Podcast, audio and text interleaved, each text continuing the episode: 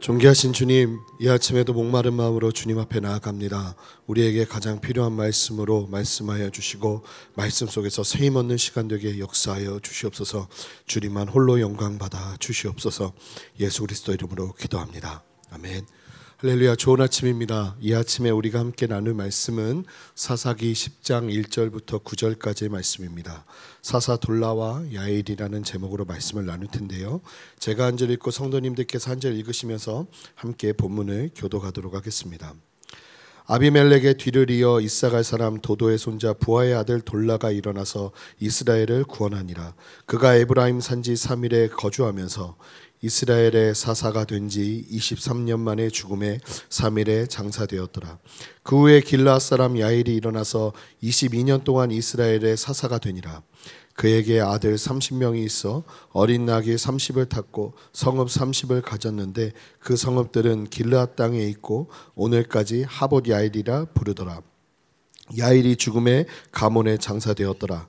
이스라엘 자손이 다시 여호와의 목전에 악을 행하여 바알들과 아스타롯과 아람의 신들과 시돈의 신들과 모압의 신들과 암몬 자손의 신들과 블레셋 사람들의 신들을 섬기고 여호와를 버리고 그를 섬기지 아니하므로 여호와께서 이스라엘에게 진노하사 블레셋 사람들의 손과 암몬 자손의 손에 그들을 파심해 그 해에 그들이 요단강 적쪽 길라스에 있는 아모리 족속의 땅에 있는 모든 이스라엘 자손을 쳤으며 여덟 해 동안 억압하였더라. 암몬 자손이 또 요나단을 건너서 유다와 베냐민과 에브라임 족속과 싸움으로 이스라엘의 공고가 심하였더라. 아멘. 아비멜렉의 죽음 이후에 오늘 본문은 사사들 중에 소사사라고 불리는 돌라와 야일에 대해서 언급해 주고 있습니다. 오늘 본문을 통해서 하나님께서 주시는 분명한 메시지가 있다고 믿습니다. 그 메시지를 기억하고 말씀대로 살아내시는 저와 여러분 되시기를 주님의 이름으로 축복합니다. 먼저 1절 말씀을 한 목소리로 읽어보겠습니다. 아비멜렉의 뒤를 이어서 이사갈 사람 도도의 손자 부하의 아들 돌라가 일어나서 이스라엘을 구원하니라. 그가 에브라임 산지 3일에 거주하면서 아비멜렉의 뒤를 이어 둘라라는 사사가 이스라엘을 구원하게 됩니다. 어, 사사 둘라에 대한 배경 설명은 그가 이사갈 열두 지파 중에 한 지파였던 이사갈 사람 도도의 손자 부하. 그 아버지 부하의 이름은 입 말이라는 뜻입니다. 어, 그 아들이라는 것이 전부입니다. 부하의 아들. 돌라라는 이름은 곤충, 벌레라는 뜻입니다. 아비멜렉 스스로 왕이 되려 하는 자와는 비교되는 이름입니다. 이 사사돌라가 이스라엘을 구원했다고 하는데 정확한 구원 사역에 대한 부분은 설명해 주지 않고 있기 때문에 우리가 명확하게 알 수는 없지만 이 정도의 언급이라면 종족끼리 남아 있는 분쟁이나 사소한 국지전이었을 가능성이 높다고 보고 있습니다. 그 후에 돌라는 에브라임 산지 밑에 3일에 거주했다고 합니다. 에브라임이면 이스라엘의 중심에 위치한 곳입니다. 그 외에 그에 대한 설명은 2절에서 이어집니다. 우리 함께 2절 말씀을 읽어보겠습니다. 이스라엘의 사사가 된 지 23년 만에 죽음에 3일에 장사되었더라. 23년간 사사로 섬기다가 죽어 장사됩니다. 즉 23년간 이스라엘은 한 번 구원해 주었던 그 사역 외에는 별다른 문제 없이 평화의 시기를 보냈다는 것입니다. 그리고 이어서 사사 야일이 이스라엘의 사사가 됩니다. 중요한 것은 우리가 좀 기억해야 되는 건 이스라엘의 역사에 나오는 모든 사사가 다 하나님께서 특별하게 세우신 사람들이 아닌 경우도 있다는 것입니다. 이스라엘 백성들이 다음 사람, 쉽게 말하면 자기들의 민족 대표자를 뽑아서 여러 의견들을 취합하여서 세우게 된 경우도 있었습니다.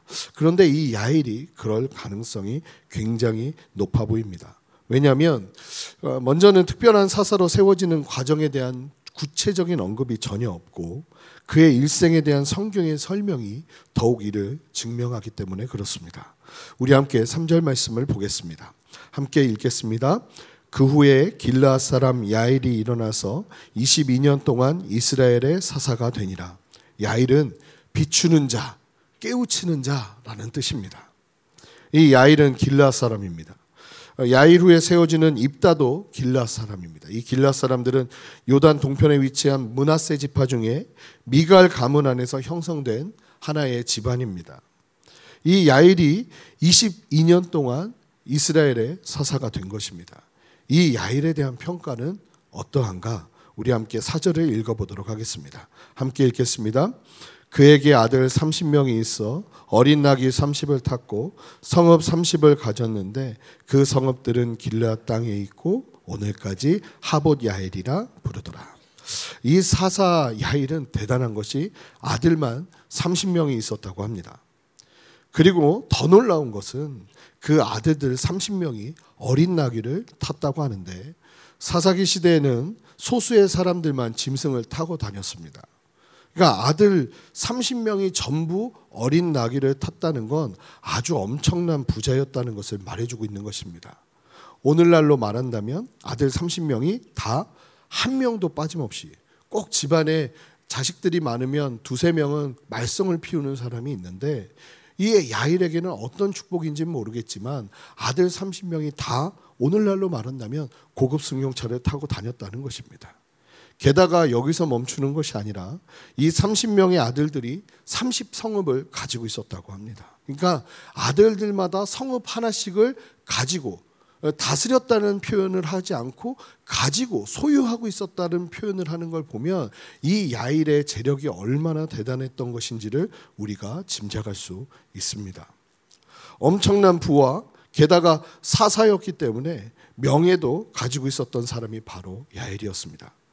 그리고 그 성읍의 이름을 하봇 야일이라고 불렀다고 합니다. 하봇 야일은 아마 두 가지 의미일 텐데 첫 한 가지 의미인데 야일의 마을이라는 뜻인데 뭐 야일이 워낙 유명하니까 그 성읍들을 야일의 마을이다 이렇게 부르기도 했을 테고 그리고 문하세의 아들 야일이 받은 땅이었기 때문에 하봇 야일이라고 이미 이전부터 불리었을 가능성이 높습니다. 그렇게 본다면 이 야일의 이름 보통 이스라엘 사람들은 자기 조상에서 뛰어난 사람들, 자기 직계 조상에서 위대했던 사람들의 이름을 그대로 자식에게 지어주는 경우가 많이 있었습니다. 그러니까 이 야일도 그 야일 집안의 직계 후손일 가능성이 굉장히 높다는 것이죠. 집안 자체가 굉장히 좋은 집안입니다. 이 야일 집안 사람일 가능성이 높고 계속해서 5절을 보면 우리 함께 5절을 읽어보겠습니다. 읽겠습니다. 야일이 죽음의 가문에 장사되었더라. 22년 동안 이스라엘의 사사가 된 야일은 죽어 가문에 장사됩니다. 사랑하는 성도 여러분, 사사 야일의 인생을 성경은 이렇게 설명하고 있습니다. 아들 30이 있었고 어린 아기를 타고 다니며 성읍 30개를 가지고 있었다. 부가 있었고 명예가 있었고 사사라는 자리에서 영향력도 가졌던 인생이 바로 야일의 인생이었습니다. 야일의 인생. 성도님들 보시기에는 어떠하십니까? 굉장히 닮고 싶은 삶 아니겠습니까? 하지만 저는 절대로 야일의 인생 같이 살고 싶지 않습니다.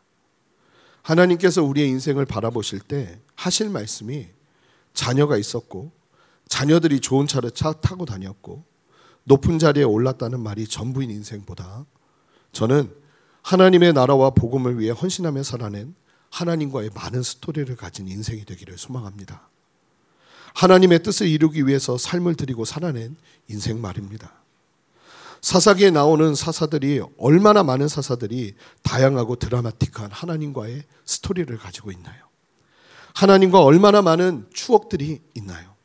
그런데 이 사사 야일에 대해서는 그저 할 수 있는 말이 이와 같은 아들들의 어떠함이 설명한 전부 그의 인생을 한 문장으로 설명한 것은 결국 이 한 문장 자녀들이 어떠어떠했다는 이야기일 것입니다. 이야기가 전부라는 사실이 충격을 줍니다. 어쩌면 우리가 신앙생활 하면서 살아가지만 모두가 바라는 인생이 얄과 같은 인생이 아닐까 싶습니다.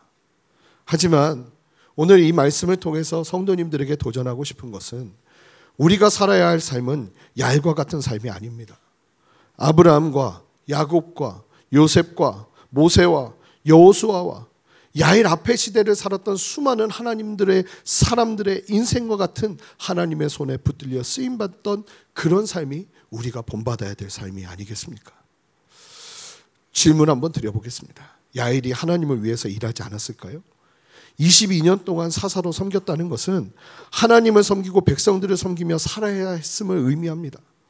하나님을 위해서 그렇게 살았지만 그의 인생을 평가하는 하나님의 메시지는 참으로 냉정합니다. 그가 세상에서는 멋진 사사의 삶을 살았는지는 모르지만 세상 사람들의 기준에는 아주 아름다운 삶, 닮고 싶은 삶을 살았지는 살았는지는 모르겠지만 하나님에게 있어서는 그와 반대일 수 있다는 것입니다. 결국 야일의 죽음 이후에 이스라엘은 타락을 향해 돌진하죠. 참으로 위험한 인생 아니겠습니까? 저는 어쩌면 이 야일의 인생이 우리의 인생과 같지 않을까 하는 두려움이 있습니다. 예전에 제가 전도사로 전임 전도사로 처음 사역할 때 저희 교회 담임 목사님이 교회를 개척하신 상태였습니다. 함께 교회를 막 벽지도 바르고 문지방도 막 고치고 이러면서 교회를 가정 같은 어떤 집을 사서 교회를 시작했었습니다.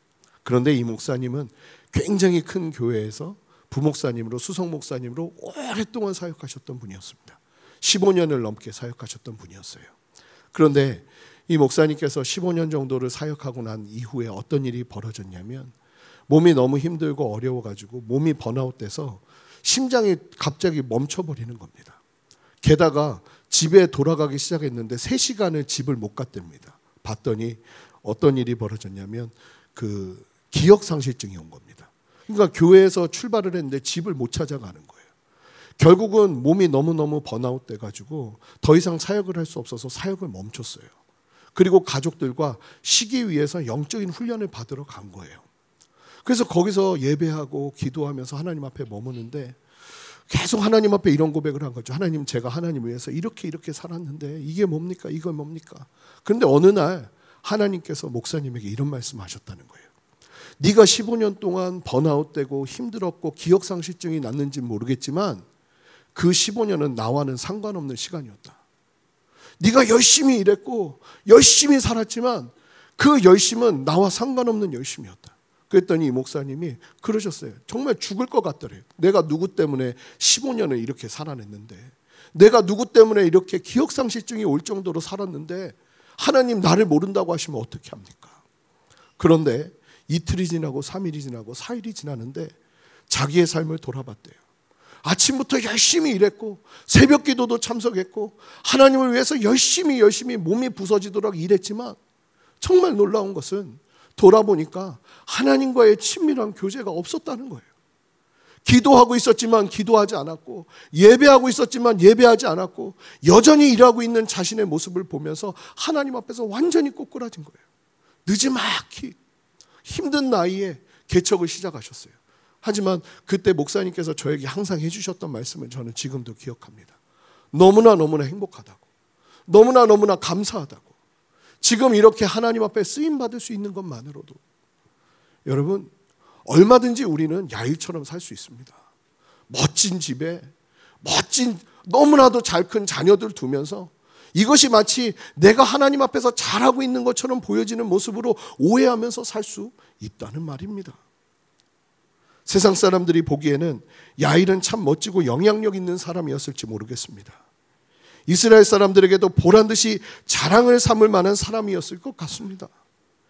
야일은 특히나 이스라엘 사람들에게 세워진 사사일 가능성이 너무나 높은 것은 그의 모습 자체가 사람들이 보기에 너무나 좋은 조건을 갖고 있기 때문에 그렇습니다. 좋은 집안, 좋은 자녀들, 아주 영향력이 있을 수 있는 상황들.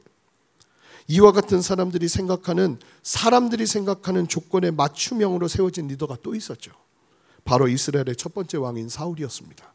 딱 봐도 왕입니다. 왕감입니다. 사람들이 그 사울을 왕으로 세워달라 합니다. 그러나 사울의 통치는 어땠나요? 이스라엘을 괴롭게 했을 뿐입니다. 반면에 하나님께서 세우시는 사람들은 어떻습니까? 여인 드보라, 작고 작은 자 기드온, 이세의 막내 아들 양치기 소년이었던 다윗, 예수님의 말도 안 되는 열두 제자들. 우리 사무엘상 16장 7절 말씀을 읽어볼까요? 함께 읽겠습니다. 여호와께서 사무엘에게 이르시되 그의 용모와 키를 보지 말라. 내가 이미 그를 버렸노라. 내가 보는 것은 사람과 같지 아니하니 사람은 외모를 보거니와 나 여호와는 중심을 보느니라 하시더라. 기억해야 됩니다. 하나님이 사람을 보시는 눈으로 사람을 판단하는 지혜가 우리 모두에게 필요합니다. 하나님이 사람의 중심을 보는 그 마음으로 사람을 대하는 것이 필요하다는 것입니다. 그렇게 집안이 좋고 잘 나가는 야일을 사사로 보란 듯이 세웠지만 야일이 정말 신실하게 하나님의 살아계심을 누리며 하나님의 영광을 나타내는 사역을 했을까요? 저는 이 질문에 아주 부정적인 대답을 할 수밖에 없습니다. 왜냐하면 야일이 죽자 바로 나는 바로 일어나는 일들 때문에 그렇습니다. 야일이 정말 하나님을 위해서 신실한 삶을 살았다면 야일이 떠난 후에 이스라엘이 어떤 상태가 되어야 할까요? 더 신실하게 일어서야 하지 않을까요? 정말 신실한 삶을 살았다면 야일이 죽고 난 이후에 이스라엘은 더 건강하게 세워져 있어야 합니다. 사람에게 의존하는 것이 아니라 하나님을 바라보는 신실한 신앙으로 똘똘 뭉쳐 있어야 된다는 것입니다. 이것은 참으로 중요한 것입니다.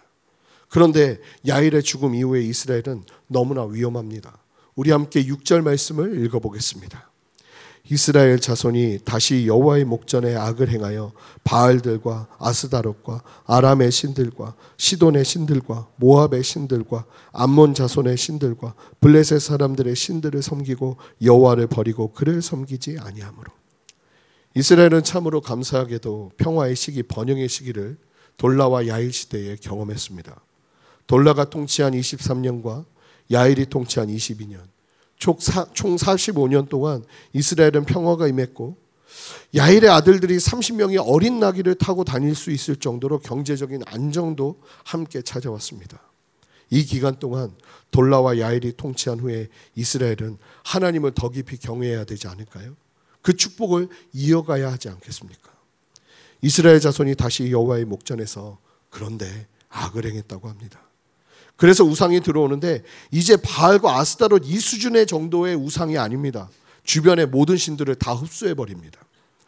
바알과 아스타롯, 바알은 풍요의 신이고 아스타롯은 바알의 아내로 불리는 신입니다. 바알과 아스타롯이 성생활을 잘해야 비가 오기 때문에 신전에서 사람들은 여세제와 음행을 하면서 바알과 아스타롯을 계속 자극합니다. 이 신앙을 가지고 있기 때문에 굉장히 음행한 음란한 종교가 바로 바알과 아스타롯입니다. 대부분 종교가 다 그렇습니다. 이 가나안 종교가 말입니다. 아람의 신들, 메소포타미아와 시리아 영토의 전역에 퍼진 아람 사람들이 섬겼던 풍요의 신입니다. 시돈의 신들, 이스라엘 북쪽 36km에 위치한 항구 도시였던 이 시돈의 아스다롯의 풍요의 신 에시문을 섬깁니다. 풍요. 모압의 신들, 전쟁의 신 그모스, 안정, 평화. 암몬의 자손의 신들, 블레셋 사람들의 신들, 풍요의 신, 군사의 신으로 불려지는 신들입니다. 결국 여호와를 버리고 더 이상 하나님을 섬기지 않겠다고 결정하는 모습까지 이루어지는 모습을 보게 됩니다.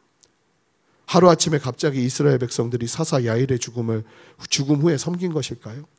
절대 그렇지 않습니다.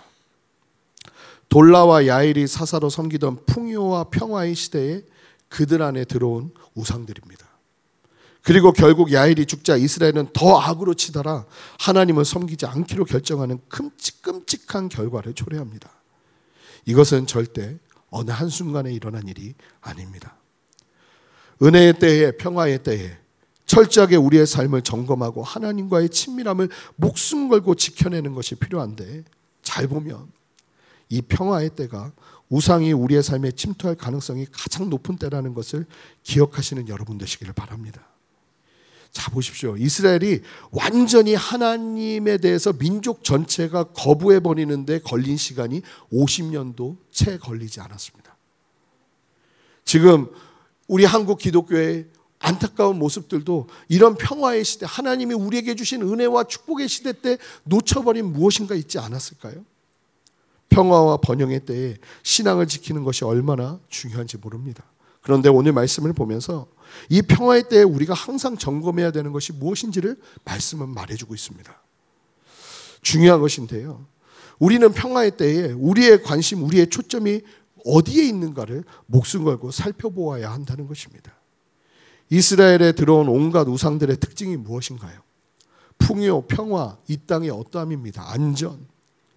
풍요롭게 살고 싶은 물질주의와 개인의 욕심에 기반을 둔 마음, 그것이 인생의 초점이 되기 시작하자 그 만족을 채워주는 것처럼 보이는 우상을 찾게 되는 것을 보게 됩니다. 사랑해서, 사랑하는 성도 여러분, 우리의 초점은 오직 하나님 한 분인 줄 믿습니다. 뻔히 이야기하는 것이 아닙니다. 정말 그렇게 형식적으로 이야기하는 것이 아닙니다. 하나님만 바라보는 것이 우리의 유일한 살 길이라는 것입니다. 여러분 기억하십시오. 하나님께서 이스라엘 백성들에게 항상 말씀하시는 강조점이 있죠. 그 강조점이 무엇입니까? 너희가 원하는 평화와 풍요, 그 이전에 먼저 하나님과의 언약을 기억하고 하나님의 뜻에 순종하여 살아가면 평화와 풍요는 무조건 너희에게 따라올 것이라고 주님은 계속 말씀하셨어요.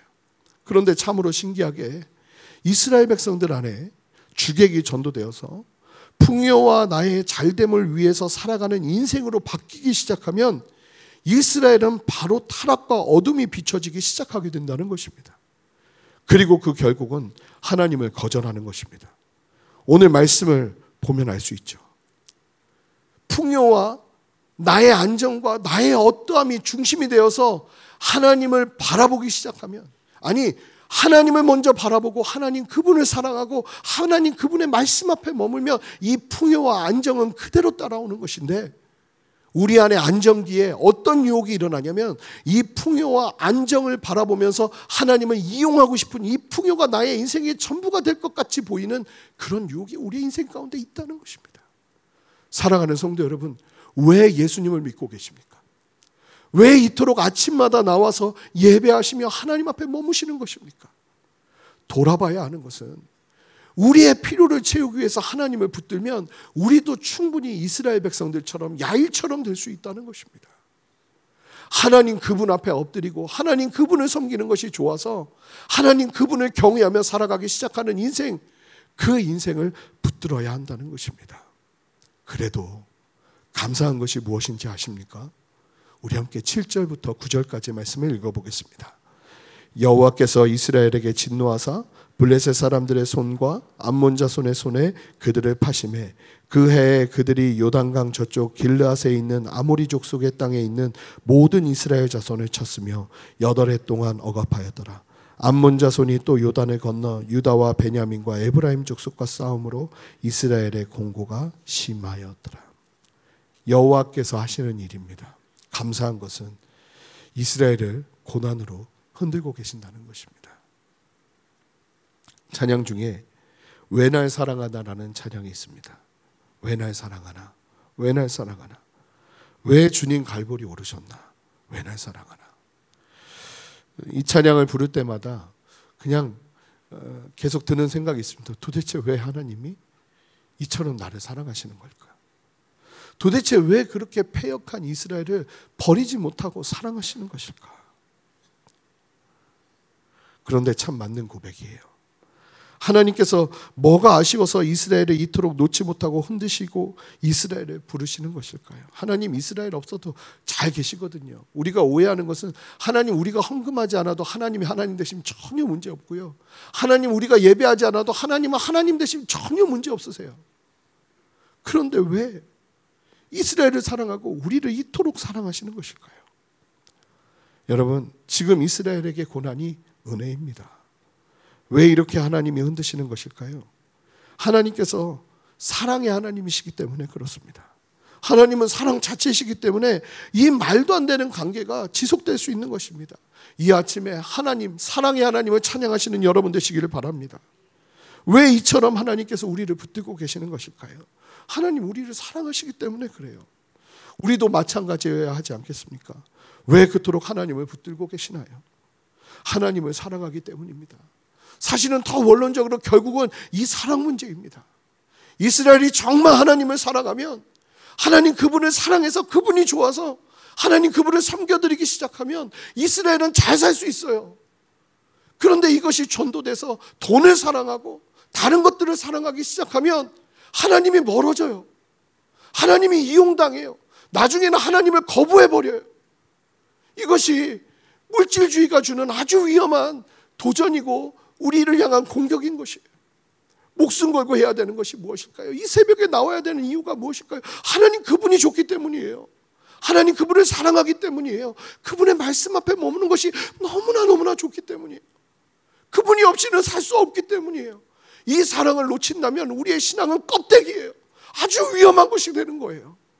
이 아침에 이 야일과 돌라의 이야기를 들으며 여러분 여러분들의 인생을 향해서 하나님이 너 자녀 좋았고 너 잘 살았다 이것으로 맞춰지는 인생 되기를 원하십니까? 아니요 그런 인생 살고 싶지 않아요.